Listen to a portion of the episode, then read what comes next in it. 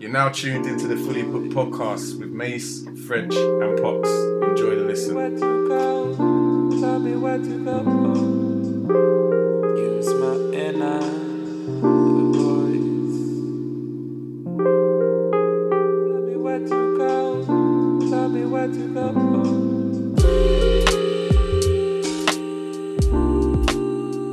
We've touched on it on and around kind of your business. Do you want to go into depth now on your business because you said you kind of got the you set it up just as you're about to come out, and you've kind of touched on the fact that you first approached like big developers like your Bellways, like your Barratts, like your I don't know your Barclays, and kind of I can move some units for you if you if you can't sell and can't ship them, I can find buyers. Tell us now about a bit about your model, where you started, what you've done, what your business is about. All right, cool. So that model is like an old model because money was flowing in that last recession. Everybody was giving away loans, mortgages were were not safe lending. So kind of it's kind of easy to make money when the system's kind of making it easy. So it's mm. kind of like a fake false economy. Yeah. The model's totally changed now. So lenders aren't lending. There's less opportunities now. Yeah. Bigger deposit required, all that kind of stuff. Yes. Yeah. So I kind of had to go back to the beginning, really, because I lost everything. Do you know what I mean? I'm like 300 bags in debt. Mm. I'm working in warehouses. Do you know what I mean? I'm, I'm, I'm walking. I ain't got no career. I'm walking. Do you know what I mean? That's the reality. I have to feed my kids. Now as well, exactly. You've got family support. I've got family now, bro. There's no, when my missus is cooking for the kids, there's nothing for me now in the pot. There's anger now. Why is this business thing taking so long? So I had to go back to basics, bro. And to go back to basics, I had to start with property courses. I had to go and learn property courses because before everything was freestyled. You could just figure it out yourself. But it, the mm. game's changed so much that I kind of had to find out new strategies. So I went on a few courses anyway. And the initial thing to do when you're starting from scratch is property sourcing. So obviously everybody kind of knows what property sourcing is. It's, basically packaging below market value deals, packaging them and then selling them on to investors. But um, once again, people exaggerate how, how, how easy that is to do. It's very, very tough. And there's, once again, with property, there's so many things that can, can happen and go wrong in between. So done a few, done a course, locked onto to some some millionaire guy. He, he liked my story. Um, he actually said jump on the course for free. He said if you're starting from scratch, the head, the place you need to head for is Liverpool, because obviously Liverpool was so cheap. So like five six years ago, headed down to Liverpool, bought my first house for thirty three for thirty three grand on a bridge using bridging finance. So bridging finance is basically based upon the property deal it's not like mainstream lending. Do you know what I mean? So where you might get a mortgage for like three percent per annum right now, hmm. a bridge is like one point five percent a month. Okay. But they'll give you the money without looking at your credit report, without looking at your background. Mm-hmm. And I done the first one. I done that the first one on the bridge. Yeah. And it was a refurbish, yeah, and I flipped it onto an investor. Okay. That guy you spoke about, the um, millionaire, did, he, did he become like a mentor to you? Was it just based on the, was it just the course that you kind of, you, know, the, the funny thing is, um, they say find a millionaire, break your back for them, and then and then um, it should happen for you. So I kind of broke my back a bit, but I don't think it. It didn't become a mentor. I think sometimes people can kind of more one-sided, you know. But I'm grateful for the information he gave me. I took it and ran with it. Um, it took a bit longer than I thought, but I took it and ran with it. yeah. So following your first property, what, what happened after that? Yeah, so my first property, and in between, I was just basically sourcing properties for other for other investors, and basically charging a fee for it, packaging it, and just building up my own my own pool of money. And then um, I bought a commercial building by Everton FC. Funny enough, Okay. but obviously, because because the way I'm doing it, unorthodox, man. So my kids have to get fed first. Do you know what I mean? So I'm sleeping in hostels once again, but once again, it's like jail's prepared me for that because I'm sharing a room with man and alcoholics, and I'm paying like seven pound a night, hot mm. noodles. Anyway, done a bit of crowdfunding to buy a commercial building. And because because commercial buildings, lenders don't like lending on commercial buildings, so it's very difficult to get lending on commercial buildings. So this this deal went on for like eight months, but in the end, got a lender to do the, the, the loan on the building and done a little crowd fund to actually raise the deposit for the building. And I literally had to learn how to do floor plans, learn how to do rewiring, learn how to do plumbing plans, learn how to do electric plans because I couldn't afford architects. But I lived and slept in that building for two years, on and off, driving from London um, on the coach. I had to get the coach from Victoria, 6 a.m., jump on the coach, 10 up was the budget, and then sleep in the building, man. I got sick in the building quite a lot. But um, it taught me the hardcore way because obviously I'm giving plans to builders and I'm having to draw the floor plans myself. And um, and the thing is, when you when you're starting from nothing and you're trying to add value to a building, you you got to spend the money in the right way. Because if you don't spend the money in the right way, so for example, you spend money on carpets instead of instead of putting in new bathrooms, for example, mm. then you just lost all your money. And we're from a community where sometimes business is a bit of a taboo. I think we're in England. You go to Africa and you go to America, we're doing well. Do you know what I mean? But I think here in Europe black people doing business is a bit of a taboo. So it's very difficult to get people to support you and to get funding because people don't understand it. Do you know what I mean? People don't understand what a return, a good return is. They don't understand that the banks are giving you 1%. They don't understand really that inflation means your money's disappearing in the bank. So it's just like, it took me a long time to figure that out, man, because I was going to property networking events and I was pitching to them, but I wasn't realizing that they're looking at me like, you're black, man. We ain't putting our money in you. Because they've been programmed, they're not used to seeing black success. Just, I didn't understand it at the time. Do you know what I mean? They're looking at me. I used to even take books in. I used to take books in there with me because this is when my reading got deep.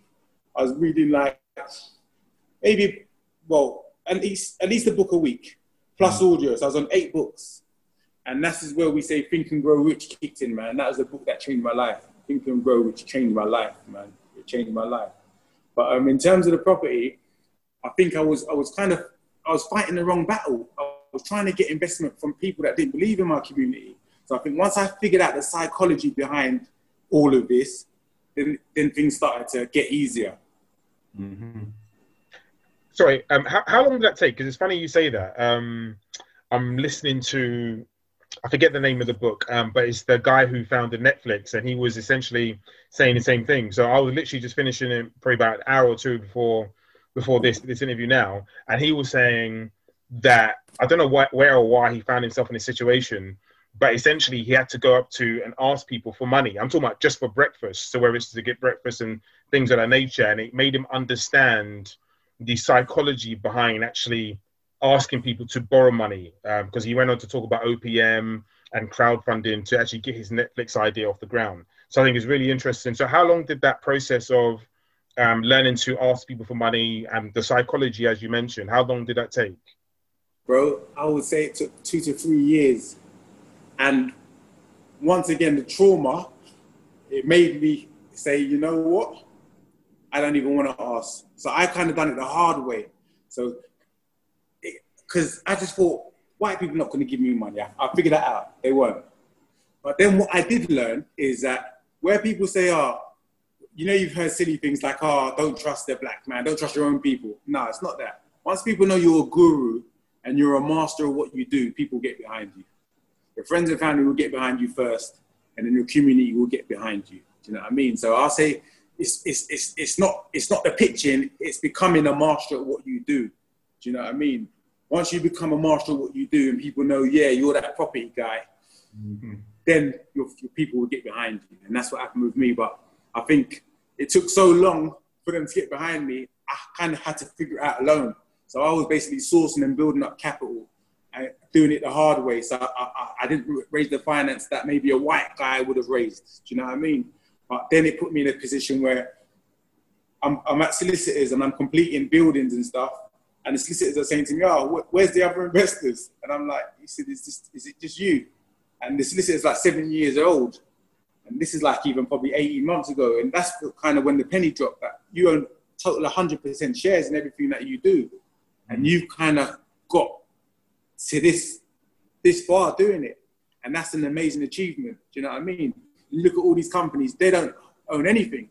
You can you've heard stories in history about entrepreneurs and Henry Ford and this one and that one where, and even Elon Musk where he came off, he was taken off his board at um, PayPal.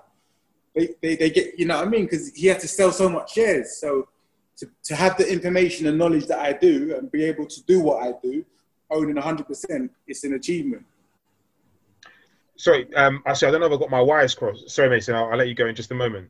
Um, I was going to touch on your qualifications as to your A levels and whether you actually did complete them. But what I did want to say was, um, you mentioned your no, no. So French. I don't even remember when we went to the podcast and festival um, the first time, and we I think we were in Five Guys, and I, and we were having a conversation. I was saying, you know how difficult it must be for that homeless guy just in general, for or for homeless people to come up to people and ask for money. The level and level of bravery and um, confidence they must have must be incredible. Um, obviously, which I'm obviously attributing to yourself as well, as to being able to go up to people and ask lenders or you say your people for money. So, who did you mean by your people? I know you say you got 100% um, as to um, your company now, but who who were you asking for money at that time? And you mentioned your people as well. Do you want to elaborate on that? But yeah, when I say okay, so I would say when I'm saying people, I mean black people. Yeah, I know. Yeah, I do want to say that. What I learned is psychology is that um, they say people will invest in you that look like you. Yeah. I learned that through reading. I don't know what book it was, but I learned that people psychologically invest in people that look like them. So there's no point me going to an Asian guy or yeah, they'll invest in me when everybody else has. But initially, it's going to be people that feel your pain and can can relate to you. So it's friends and family, brothers, sisters, and I cut off all my street associates because I, I, I could have done it a lot easier, but I just it weren't worth it for me. So I didn't even have that many associates to ask. So it's basically friends and family, and then investors come to you because it's law of attraction, right? If you're doing it, you'll attract people. So I attracted people into my reality that wanted to invest in property, and they invested in what I was doing. Sorry, and it was the qualification. So how important, or, uh, depending on who you talk to, sometimes people feel the qualifications you're doing in jail are either a waste of time because they feel they won't get employed or won't be able to use those qualifications when they get out, or I don't know, you might you you you you might feel it's a springboard to to do what you've done. Um, what what do you? I mean, what are your thoughts, or what do you say um, on that? I don't know. All I, I, I know for me, I know I could never get a good job because of my charges. I just knew it was impossible. So that gave me the, the, the determination to know that I had to make it happen.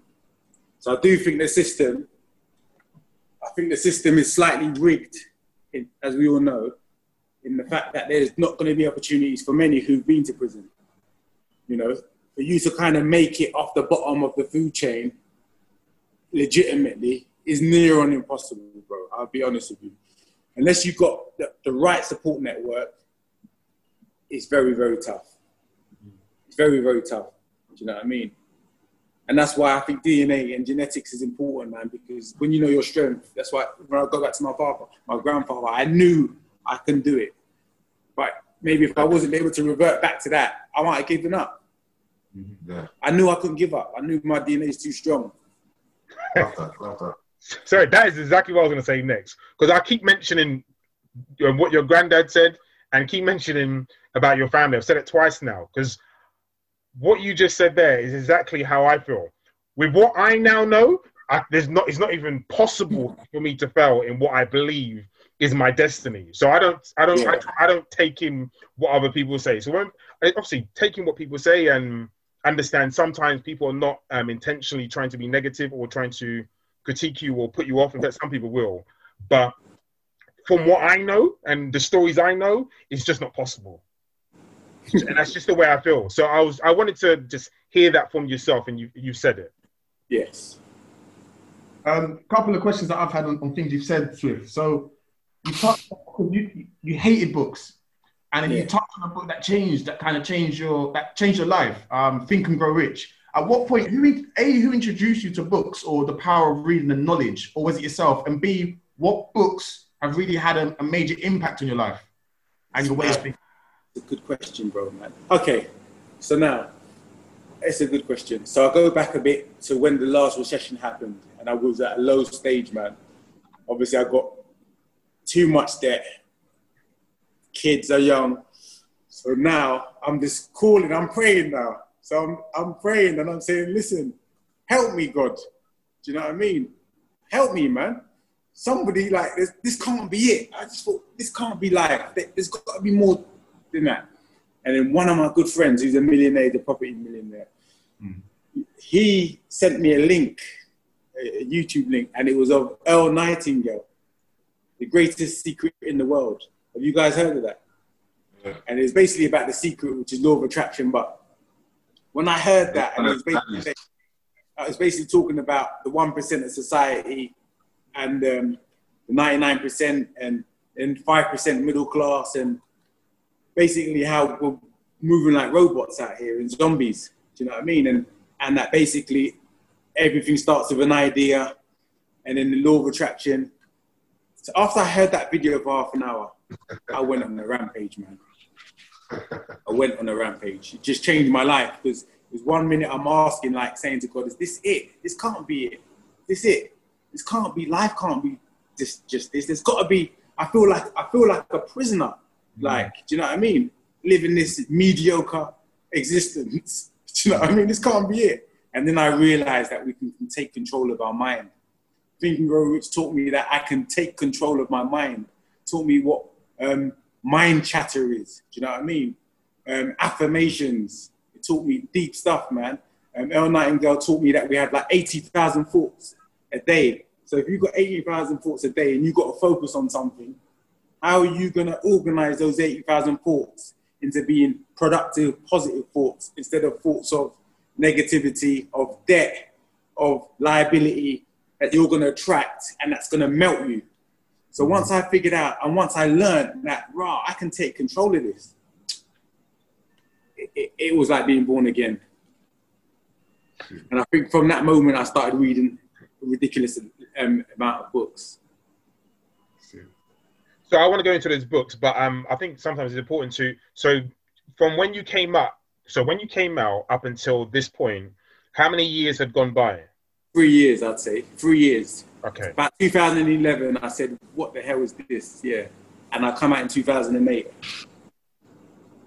So going back to that, you were saying about some of your peers, how you, you're not basically in touch with them. Was there a transition of when uh, you guys were, I guess, still kicking it, so to speak, then you kind of dropped each other out? Yeah, it was. Yeah, it's a good question, man. Because um, basically, when you get to DCAT, everybody thinks you're you're coming home and you're gonna come back to the circle, Mm. and then and then obviously you, you bring your links to the table. So I basically felt that I I felt let down basically by my associates. I felt let down by my best friend in particular, and I said to myself, you know what? I know that there's a bag of money waiting for me, but I said Mm. after the pain I've gone through, there's no amount of money you can give me, no amount of money that you can give me to buy my friendship back. So that bag of money was offered to me, and I refused it. And I think the moment I refused it, he knew that it's no point being around me because I don't really forget easy. Mhm. And that was my ticket out the hood. Because it's blood money, basically. You take the money, you think it's money, 150 grand or whatever it is, you take it, you're expected to bring stuff to the table. Do you know what I mean? And I didn't want to go into that, back into that, because it's just, it's just not worth it. Mhm. So, yeah, that could have happened. And because I walked away from that, it enabled me to focus 100%. Do you know what I mean? I burnt, I made sure I cut and burnt all the bridges. Sure. in in so you don't necessarily need to touch on it too much but in what way did you feel let down and the reason why i say that is because i, I occasionally have a laugh um, with with a friend who did a bit of time.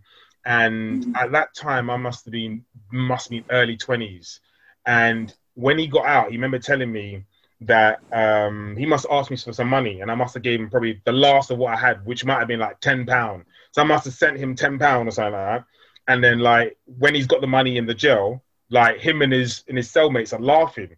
Um and like he told me the story when he got out as to them laughing as to what ten what's ten pound gonna do inside him. But what his him and his friend said was, at least someone's actually looking out for you. Like he goes, he your friend may not know this ten pound means nothing here, but at least your friend has sent you something in That's true. comparison to maybe a lot of people true. who might have actually forgot you. So I kind of wanted to know what you meant by let down. Yeah, just to put to kind of touch on what you said, ten pounds a lot when you're sitting down because it does really it is heartwarming when somebody sends you a tenner because it lets you know they're thinking about you. So no matter how big of an earner you are, Yeah. somebody sends you a tenner from the road when it's so busy, it touches everybody. So I'll let you know that. And um, your the, the second point was what? Sorry. Um, what were the things that you felt maybe let you down? Um, Okay. because, yeah, what let you down? what let me down is that I felt that I gave a lot to my circle, and w- without realizing it, I took the mantra of being a boss. So probably that comes with why have I, why have I got everybody's guns? Hmm. Why is the link mine? Why am I why why why am I making more dough and feeding everybody? It- everything was too much on my head basically. I, but that's maybe maybe I took the mantra as being a boss. Do you know what I mean? So obviously when I was gone, I, I, I thought you know even a letter could at least write a letter. Do you know what I mean? That's all I could have wanted, like a letter from somebody you've been best friends with all your life. Do you know what I mean? A letter, just a bit more messages, a bit more love. If you're writing to somebody and they take like a year to get back to you, that weren't good enough for me because we're, we're with each other 24 hours a day. So I just felt let down by the basic, basic things. Do you know what I mean? It was, it was nothing financial at all. I just felt let down by the basic stuff as being a human being, innit? If somebody's behind a wall for 24 hours a day, they need to read, right? Or they need they need some to be shown some sort of love. And my missus, she was there for me. And I remember when I got my big bird, she come on a, um, a visit with my name tattooed on her stomach. And I thought, raw, I got 13, you know, this ain't no three years. When a woman comes and does that, and she's putting it in a place like that, and then you're thinking a man can't, a woman can do that, but a man can't even write a letter, it wasn't good enough. Yeah. Mm-hmm. Sorry, and how old were you at that point where you were that that sort of thought was coming through your mind? Because the reason why I say that is because, like, in maybe the few people that I know have been inside or been inside and come out, I've sat there in hindsight and gone, you know what? Yeah, actually, I wish I'd done maybe a little bit more for that person. But then I think actually I might have been too young not to know how to approach that situation. Although communicating with someone is something simple enough, but in me being so busy with my life, which felt important at the time, um, I don't know, just I don't know if you understand where I'm coming from, but it just um, I don't know. Did you do you have maybe different thoughts on it as to um, how old how old you were and they were at the time? Yeah, I, I, I probably at the time we was like from 22 to 22 to 27. It, it pissed me off, but for me, it wasn't about that. To me, it's about the closeness you have with somebody. So you've got friends and you have your boy who you're really close with. I, I didn't blame everybody. It was just one or two I expected more of. Do you know what I mean? Yeah. So for, for that, I thought, you know, if you can't write a letter, you can't do much in life. Do you know what I mean? You're a businessman and you can't write. How are you supposed to fill out your company accounts or do anything? It wasn't good enough. Do you know what I mean? If you don't aspire for much, then cool, I get it. You're one of them guys that I had to write letters for in jail. But no, you're you're a heavy character. You know what I mean? I expect more from you. It doesn't matter about age. We was in primary school together. We was in secondary school together. One page would have done something for me, but not being able to get a letter was was like, nah, this is not good enough. So at the moment, you're currently sitting. I think you said your office, right? Yeah. So tell us a bit about your business now. Like you're in your office, you've got your own office. Tell me about what's going on. Tell me about. Yes. We each went on your. We, we, we went on your website. We found a few things on there. You offer like property courses and stuff like that. Tell us a bit about your business now and how you Yeah. to the stage you're at now. All right, cool. So, Corona's kind of everyone had to kind of go back to the business model and change things. So obviously, we were doing the seminars and courses before. At the minute, what I'm doing is um, so the high street's changing because obviously the internet And what the government's done is they brought out a lot of le- legislation to basically make it easier to develop commercial buildings. Okay. And I said to you, I've done the commercial building previously, so I've got a lot of experience in commercial buildings. But because the high street's changing and changing and changing during COVID, the government brought out more legislation, so you don't even need planning permission to change offices into apartments. So at the minute, I'm doing the stuff that I can. So I've got a couple of projects in Liverpool, something by Uxbridge, um, something in Northampton. I've got multiple projects, but what I'm doing at the minute as well is I'm building a sales team. So they're working virtually, and they're basically bringing in um, joint venture partners because the, jo- the joint venture partners enable me to buy even more buildings. And now basically we do the acquisition, we find the building, we'll send in architects and contractors. And then what happens is we'll find 70% of the funding for the building. The joint venture partner has to bring in the 30% deposit and the conversion costs. And then it's a 50 50 profit split. So to answer your question, I'm converting commercial buildings and I'm scaling up now with JV part with JV partners. Um, scaling up with JV partners because basically what the partners allow you to do is have an untapped source of, of, of, of money. Because you can only do as one person you can only ever do a certain amount of deals. You, you, can, you can't do more than do you know what I mean? So even if, if I've got something in Uxbridge that one's that that one's like 750 the GDV on that that's like a um, conversion not a conversion it's a refurbishment. GDV is 1.2 mil. So that means that's a bit of lending the one in Northampton's only 150 grand. That building's 150 grand. Um, GDV on that's like five, 600. The Liverpool ones, I'm buying those buildings for like 50, 50 grand each. GDV is like 150, but you can run out of money quick. Yeah. So without the partners, you're losing deals.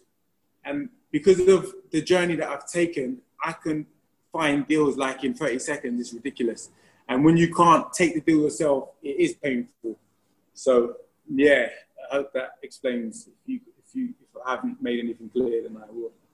Sorry, Mason. I know you um you work in the industry, so um you might obviously you will have a bit more knowledge than myself. There's something you said there that was quite interesting, um Swift. In that um, did you say you had a sales team which go and find um JVs or? Yeah, go and find JVs. Yeah. So yeah, I found it interesting because obviously you were the individual who was going out there before looking um for the investment, but now you also have a sales team. Yes. Okay, that's cool. It's not just JVs though. Um, we was doing new build developments, and what you'll find is because of the recession, a lot of people's deposits, there's less buyers in the market right now. So new de- developers are going to have a lot of stock units as well. So I've got the sales team. They're chasing new new build developers, and they're securing first time buyers to match to those deals, and they're securing JV partners as well. But even with the JV partners, we're looking at everybody. No, basically it allows me to do the stuff that I, I couldn't do by myself. So now we can talk to like ex-president of Ghana. Do you know what I mean? We can talk to all the footballers in the Premiership. We can go to the NFL. We can international partnerships. Do you know what I mean? It allows us to scale up and scale up and scale up. So yeah, That's really interesting. I, I don't know why I'd never really thought about that in terms of having a, a sales team to go out and get joint ventures. Yeah, but yeah, what, yeah, because I think because I've learned it the hard way, kind of thing. And as I as I was saying, you, you you run out of money when you're doing property. You run out of money, so the joint ventures is the only way not to run out of money. Sorry, and where are we now? So um, from when you come out to um, today? When you say where are we now? No, in terms of obviously we spoke about the the three year period uh, before. So how long is how long have you been out? So from when you came out to Ooh. now? Ah, be 2008. So 12 years, 13 Okay. years, I think. Yeah, 12 years. Yeah, 12 years. Just just looking back and maybe I guess taking a step back from your position now, what what advice would you give to your younger self or even someone that was I guess from the same area, from from the hood, from Bush, wherever where- whatever part of London, fill in the blank. What advice would you give them now in terms of steering away from the roadside? Like what would you say to yourself or someone similar? I don't know, man. I, I would say I touched on it. It is a game. Mm. I would say be a bit smarter. Do you know what I mean? And I would say just don't accept the card you're dealt, man.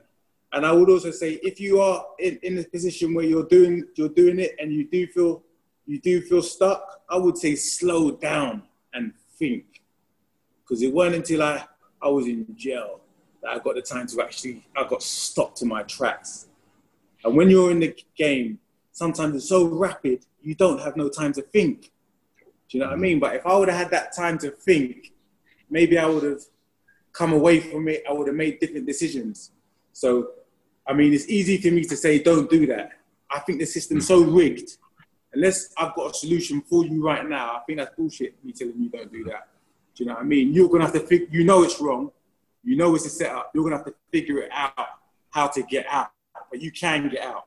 You're gonna have to figure it out. One of the ways you're gonna figure it out is you slow down, you put yourself around successful people, and that is a, a, a challenge that we do have. We don't have people that we can kind of look up to and that we can speak to. Do you know what I mean? I remember, like, even at the time being in like a hundred grand worth of debt, and then I'm talking to my mum. I come out of that half an hour with my mum. It's like a depression. But if you're talking to a millionaire and saying I'm in a hundred grand worth of debt, keep it moving. This is what you do.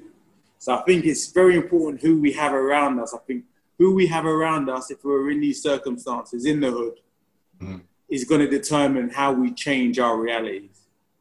Do you know what I mean? So I think the stuff that we're doing tonight is so important to let you know there are positive role models. Do you know what I mean? People who are aspiring to do great things and doing great things. You know, you don't have to accept the, the hand you're dealt, man. You're dealt with. Yeah, no, that's what I was alluding to. That was going to be my, my follow-up, follow-up question, to be honest, in regards to what do you think we need? And you, you touched on it by saying that we need role models. And again, people like yourself and ourselves to, to be, like, to, I guess, to prove, like, uh, what's, the, what's the phrase I'm looking for? Um, oh, it slipped my mind. But basically, yeah, basically be that role model, be that person to, for someone else to look up to and say, all right, cool, I've come from that, that same ground, that same whereabouts, that same lifestyle.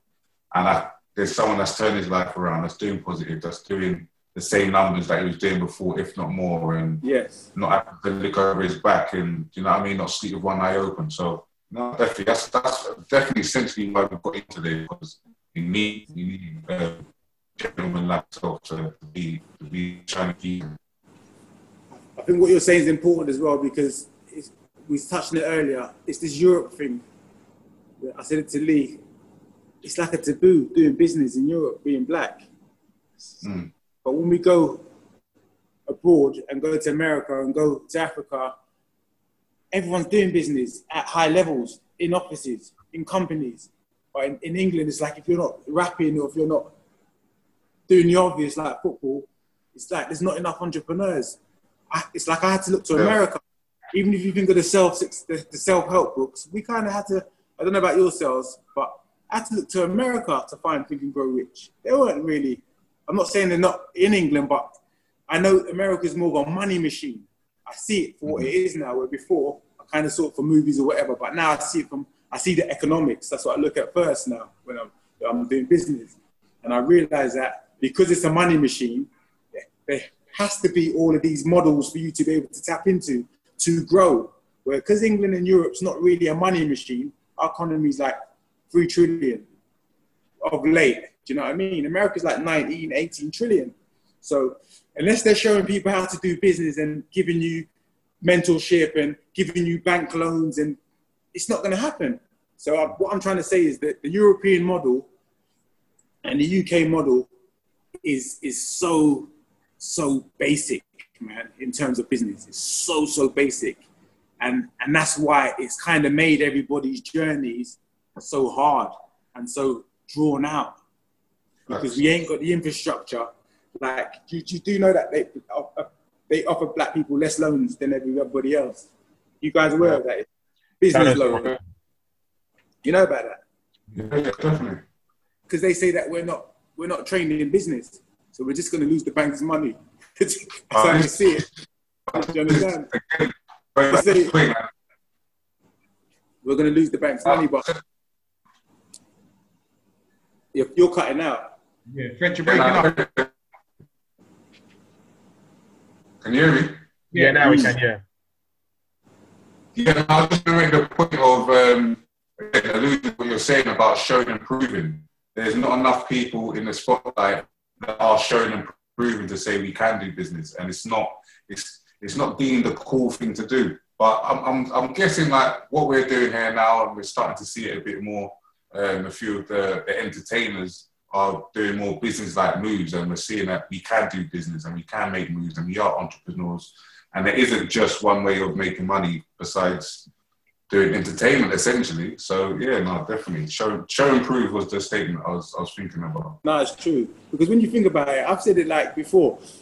Everything is buy and sell. Everything like this phone, it costs money. This mm. tissue costs money. This wall costs money to build. This teacup costs money. Everything in front of all of us costs money. So if we're not invested in business, we're missing a big trick. Because mm. everything in front of us is companies that put it. And I think that sometimes we've been so clouded by be it music or be it whatever bullshit. It's time now for us to start lifting the veil, and it's going to take stuff like this, you know. And I think we are getting to the party. I think it, we are we are arriving at the party now. You mentioned um, solutions, which I thought was well. You mentioned solutions, which I thought was quite interesting. What type of solutions um, do you think? I mean, that, that might be an easy question, um, but yeah, what type of solution do you believe are needed to maybe change the mindset for someone who has been caught up in the roads or and the reason why I say caught up in the roads because you have a particular skill set which can be shifted and used, um, for example, to do exactly what you've done.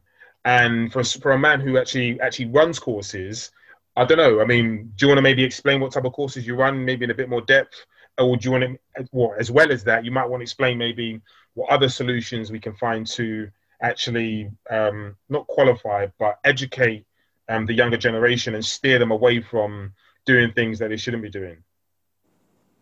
I think the, fir- the first point is that in terms of solutions, I think that I said it on this thing. I think the system's rigged, and I, I think that um, one thing they say is you can't beat the system.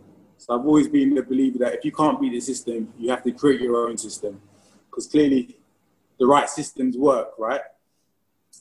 If you take a basic system of like I've said it in, in like seminars before, go to a McDonald's and you order a Big Mac anywhere in the world, the bread, they're putting the ham, whatever it is, they're putting the cheese, they're putting the gherkin, it's a system. Mm-hmm. And every McDonald's Big Mac should taste the same every, everywhere. So the system that we need to design ourselves needs to be something that works. I think I say this isn't because I don't think we need to be reliant upon the government. I think it needs to we need to be reliant upon ourselves. I think one of the things we need to learn really is about money first and economics. Because I was doing, they called it home economics in school, was about food. Yeah, Totally, totally pointless. Mm. I don't really understand anything that I learned in school. Everybody's saying it now. You know, we don't learn anything in school. We learn to become debt slaves. We don't really learn to become entrepreneurs. So I think um, maybe in a family group and a family setup like ourselves, I mean, with my kids, all I talk to them is about becoming CEOs. Do you know what I mean? And um, and and having that idea and growing that idea and putting the work in. So I think in terms of a solution, it would be what we're doing now, but with a structure and a curriculum that involves economics, money, and business. And I think it takes it'll take a few of us to come together to create that system and that structure and to roll it out from a certain age, probably from the age where I started to turn, which is about age um, age age 13, 14. I think we I think that age group should be targeted, but I think we need to systemize something economical, you know, because the thing is, there's there's no business isn't overnight, so it's, it's it's it's important to kind of start planting that seed of our kids and the kids from an early age. I think maybe planting it um, 19, 20 when people are making money already. I think it's it's too it's too late.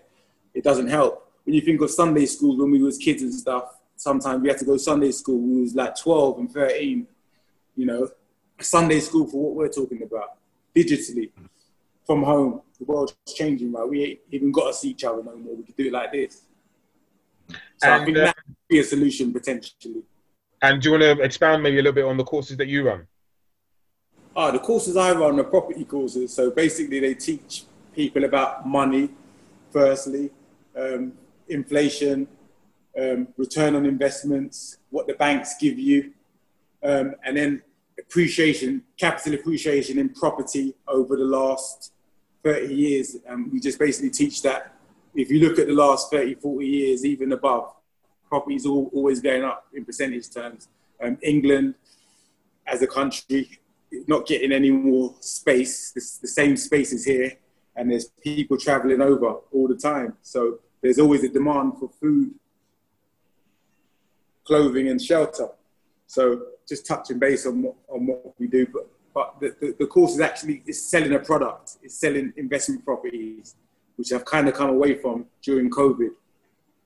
Um, so yeah, And are these the courses that you you put together yourself? I put it together over a big period of years. Yeah, I, I put I put the courses together. Yeah. And how long? And how? So I know Mason, you got a question. And how long do these um these courses last for? They were seminars, so they last about an hour. I think Lee came to one a few years ago, right? Yeah, they came to one a few years ago.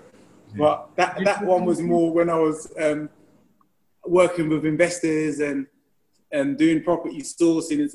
I don't do all that now, but the information and the knowledge is there. It's just obviously because of COVID, we've had to change business models and stuff.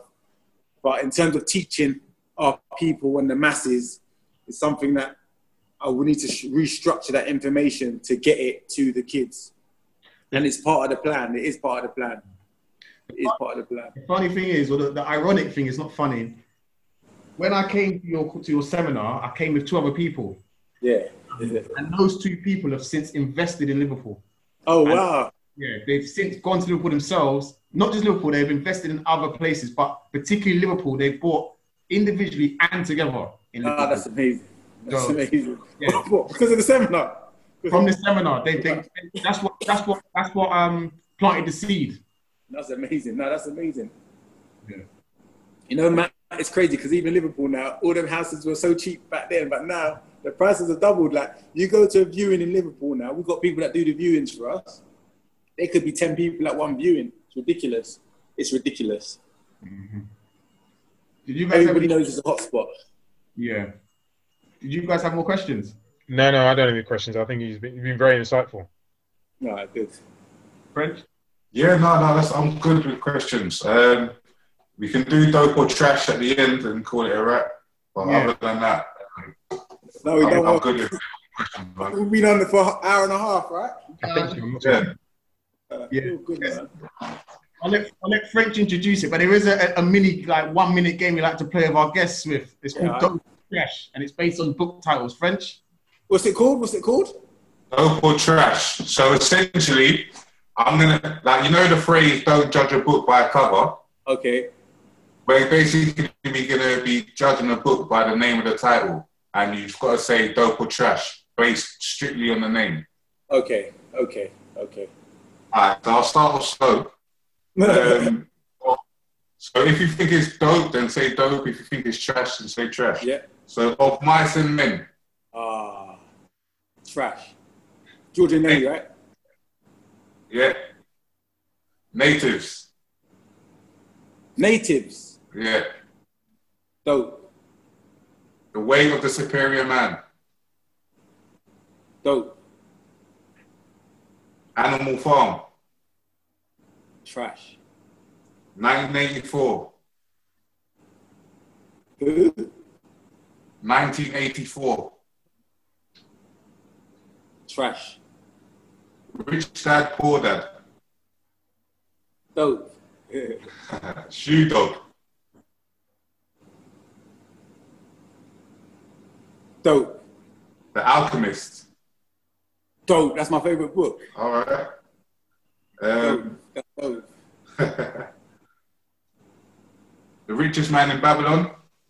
That's one of my favorites too. That's dope. And the last one, the book of Swift George. That's dope, man. Funny guy. Swift, before, Uh, yeah, that's before we head off, Swift, just um for the listeners, the viewers, do you want to give out any social details, your website address, so people can kind of, if they want to hit you up and get a bit more information or kind of use you for investment purposes, you want to just give out your socials or, or Yeah, socials is um, Swift George One on the Instagram. That's all I've got. Um, Swift George One on Instagram, and the company's newneighbors.com. So N U hyphen neighbors.com. Newneighbors.com. Swift George One on Instagram. You can connect, man. You can connect. I'm trying to ramp up this stuff now. All that side, I'm on it. Wicked. Uh, I just want to say on- for myself, and I'm sure on behalf of the rest of the fully booked team, thanks for having for having for the show, man. It's been yeah, yeah, it's been it's been really really interesting, really interesting. Really enjoyed it, man. I'm humbled as well, bro. Thank you guys, yeah. Um, thank you for thinking of me. thank you for thinking of me. But blessings, bro. What you do, what you lot are doing is, is very good, man. So just keep on going, man. We need it. You, you, there's none of you guys around. You know what I mean? And I think you're gonna be, you're clearly pioneers for what we're doing. Do you know what I mean? So I know you. It's a calling. I know you've been touched. Answer the calling, man, and deliver. So we're proud of you, also. Yeah. Appreciate it, bro. Much appreciated. Viewers, um, it's at fully booked on the on the socials on the Instagram, and obviously all our details will be up after the video. But just you can holler at us, and if you want to come on the show, if you you've got any suggestions, please feel free to feed to feed in, comment, subscribe, like, all of that. Thanks again, Swift. Mad love, mad love. Peace. Peace. Peace.